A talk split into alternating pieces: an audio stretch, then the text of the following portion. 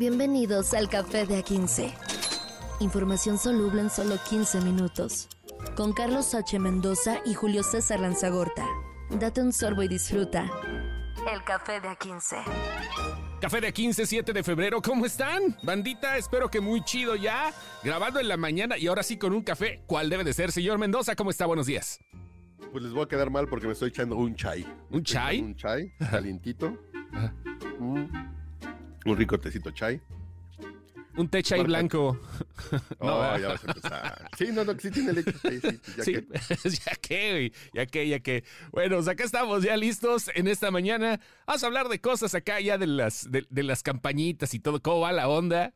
Porque luego se pone bastante juguetón el asunto. Y bueno, pues comenzando con Claudia Sheinbaum. ¿Qué pasó después de todo lo, el- la letanía que se aventó usted ayer, señor? De, de toda la poesía en 20 versículos de las nuevas tablas de la ley. Eh, eh, pri- primero que todo me disculpo con el querido auditorio porque sí me, sí me enojé mucho. Sí, andabas, andabas grabar- en, en plan fan. Después de grabar Café de A15 me eché su fifi, me eché los whiskies y fue así como de, ah, pero en fin, ya pasó. Y en ese sentido de las 20 propuestas del presidente que quiere mandar para modificar la constitución, eh, Claudia Sheinbaum ya salió ayer y dijo, pues lo que diga el señor, yo apoyo totalmente las 20 propuestas del presidente. Ujú. Tan tan.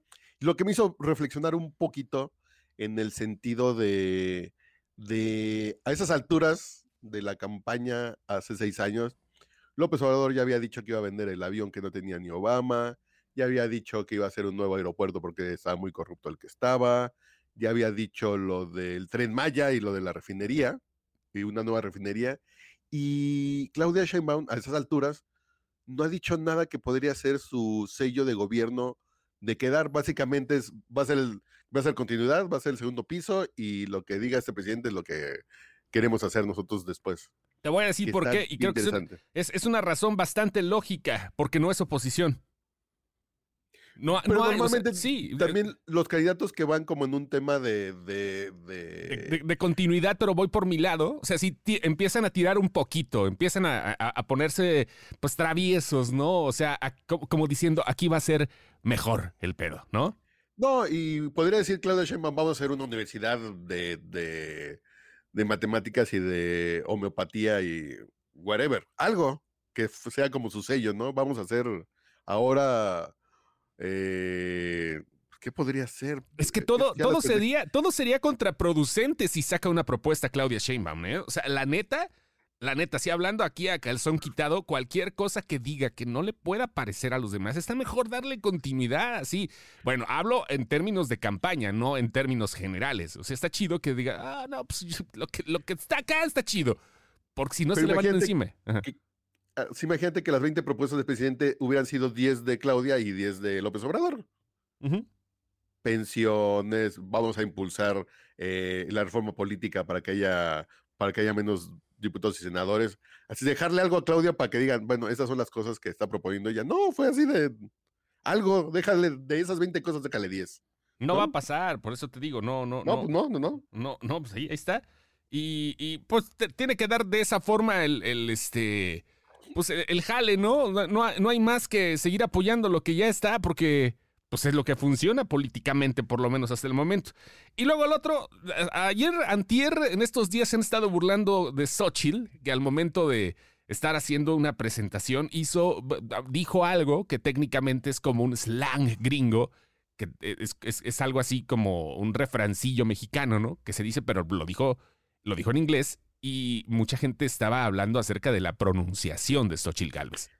Y lo dijo muy masticado, muy, pues, porque somos mexicanos. Yo, yo siempre, yo durante años, es esta onda de, yo como medio hablo inglés, tengo que hablarlo perfecto, sino qué pena.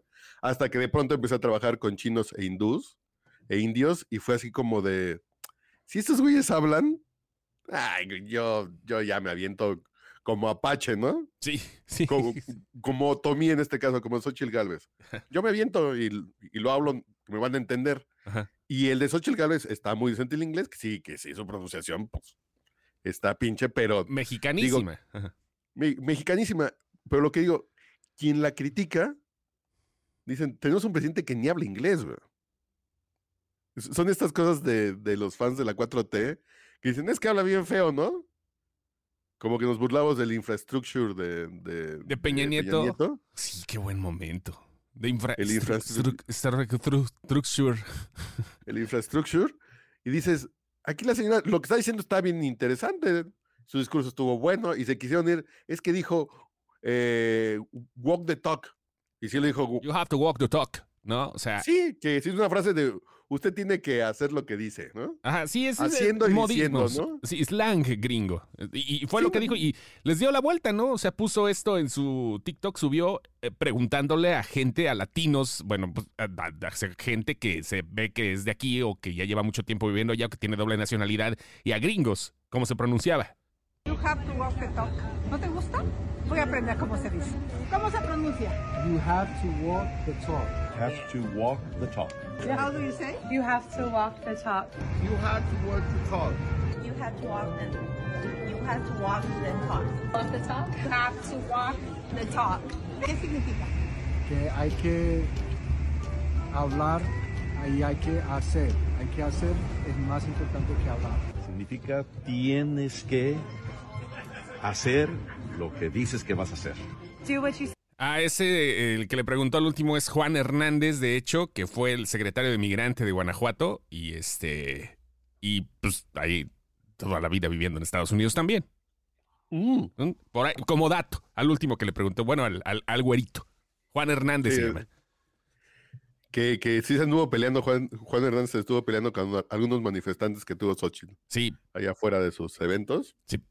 Que sí se peleó con algunos, pero, pero creo que le dieron bien la vuelta y son esas cositas que caen bien en estos temas de campaña, ¿no? Mira, ¿sabes qué onda? Yo- creo que todos los niveles de fanatismo tienen su, su quehacer. Ah, Yo propongo como ciudadano que el debate se haga en inglés, güey. O sea, la estaría poca madre a ver si es cierto y creo que llevaríamos esto a un mercado internacional, ¿no? Que se haga en Estados Unidos el pinche debate para que tengan las cifras y para Nah, que que pague si no va a ser debate bolero como partido de la selección, güey. No, espérate. Sí, por eso, pero pues la paisanada, si así se están poniendo al pedo con las manifestaciones igual allá en Nueva York y todo el rollo, pues que se les haga un debate en Estados Unidos, imagínate, güey. Así ya, globalización, to- como debe de ser, chingado. Números, cifras, chingada madre, que se dé bonito. Pero. Claudia Sheinbaum estudió en Berkeley, en, en- en California. Sí, Ella claro. sí tiene su doctorado, su maestría, la estudió en Estados Unidos, entonces su inglés sí es muy bueno, porque además fue niña que, que bailaba ballet desde chiquita, que sí es clase media alta acomodadita, entonces dices, pues sí habla mejor inglés. Creo que es eh, que, que si fuera Claudia Sheinbaum presidenta, sería la de la del mejor inglés en ¿qué te gusta? Creo que Cedillo también tenía buen inglés, que, porque estudió en Yale, pero Calderón tenía muy buen que- inglés. Calderón sí, te- sí tenía muy buen inglés, Calderón. ah, que él también estudió en Estados Sí, Unidos. claro. donde a decir también de López Obrador iban los neoliberales a aprender cómo robar. Fox no. En una de esas, en una de esas universidades estudió Claudia Sheinbaum, pero en fin. Fox, Fox tenía buen inglés, pero no, no parecía que tuviera buen inglés. Ah, porque además trabajó en Coca, sí, claro. claro, haber claro. tenido- El que tiene buen inglés es Álvarez Maínez con Samuel García. Se puso loco, ¿no? ¿Qué, qué onda con los virreyes de la política, güey? Ahí está.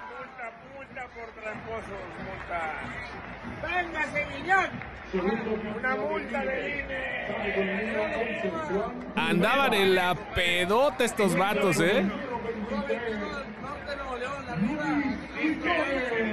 Describimos. Andaban Álvarez Maínez, el candidato, el, futuro candidato de Movimiento Ciudadano con Samuel García en la peda, este, con amigos. Y este. Ya cállense ya, déjenme narrar, por favor. Vamos, déjame mutear esta cosa, ¿ok? Y estaban ahí en la peda y dijeron: Saludos a Beltrones, ay papá, te las vas a ver. Te- las vas a. Y así se expresó el presidente Jorge Álvarez Maínez, al lado del el gobernador de Nuevo León y de Ernesto de Lucas Hopkins, que es el virtual candidato de Movimiento Ciudadano al Senado de Sonora. Y este, se burlaron de, se burlaron de las multas del INE, que no les den de comer estos vatos, güey, por favor. ¿Qué pedo? Pero el tema es el tono de mi rey, que yo no, yo de Samuel García no lo dudaba que fuera mi rey, porque pues pues él le molestaba que su papá lo despertaba a las 6 de la mañana para ir a jugar golf.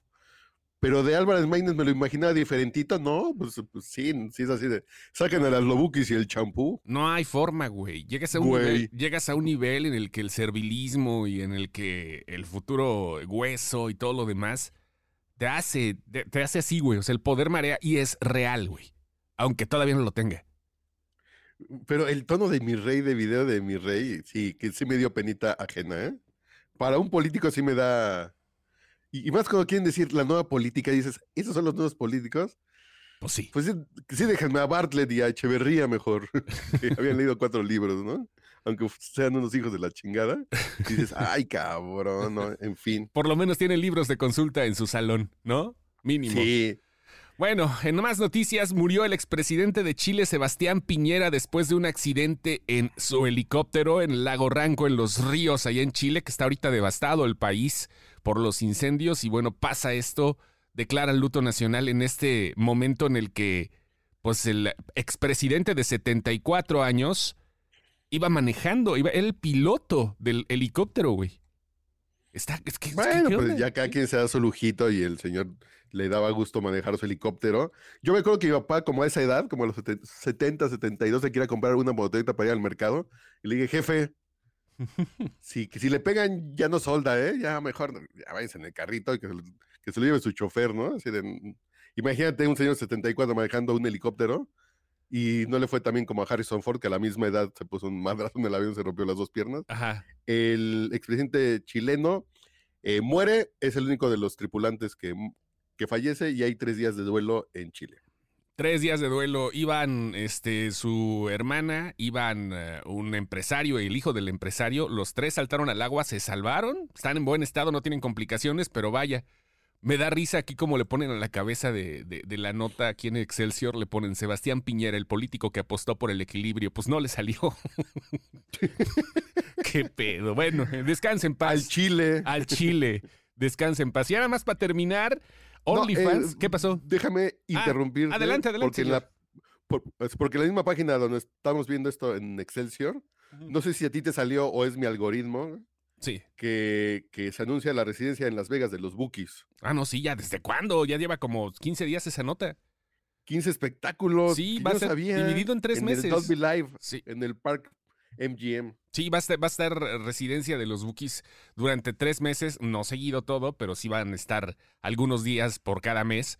Y está chido, es la primera residencia latina que existe en, en, este, en Las Vegas. Está bien, ¿no? 15 espectáculos íntimos y fíjate, y fíjate que sí se me antoja, ¿eh? ¿Te quieres ir a echar un Bookie?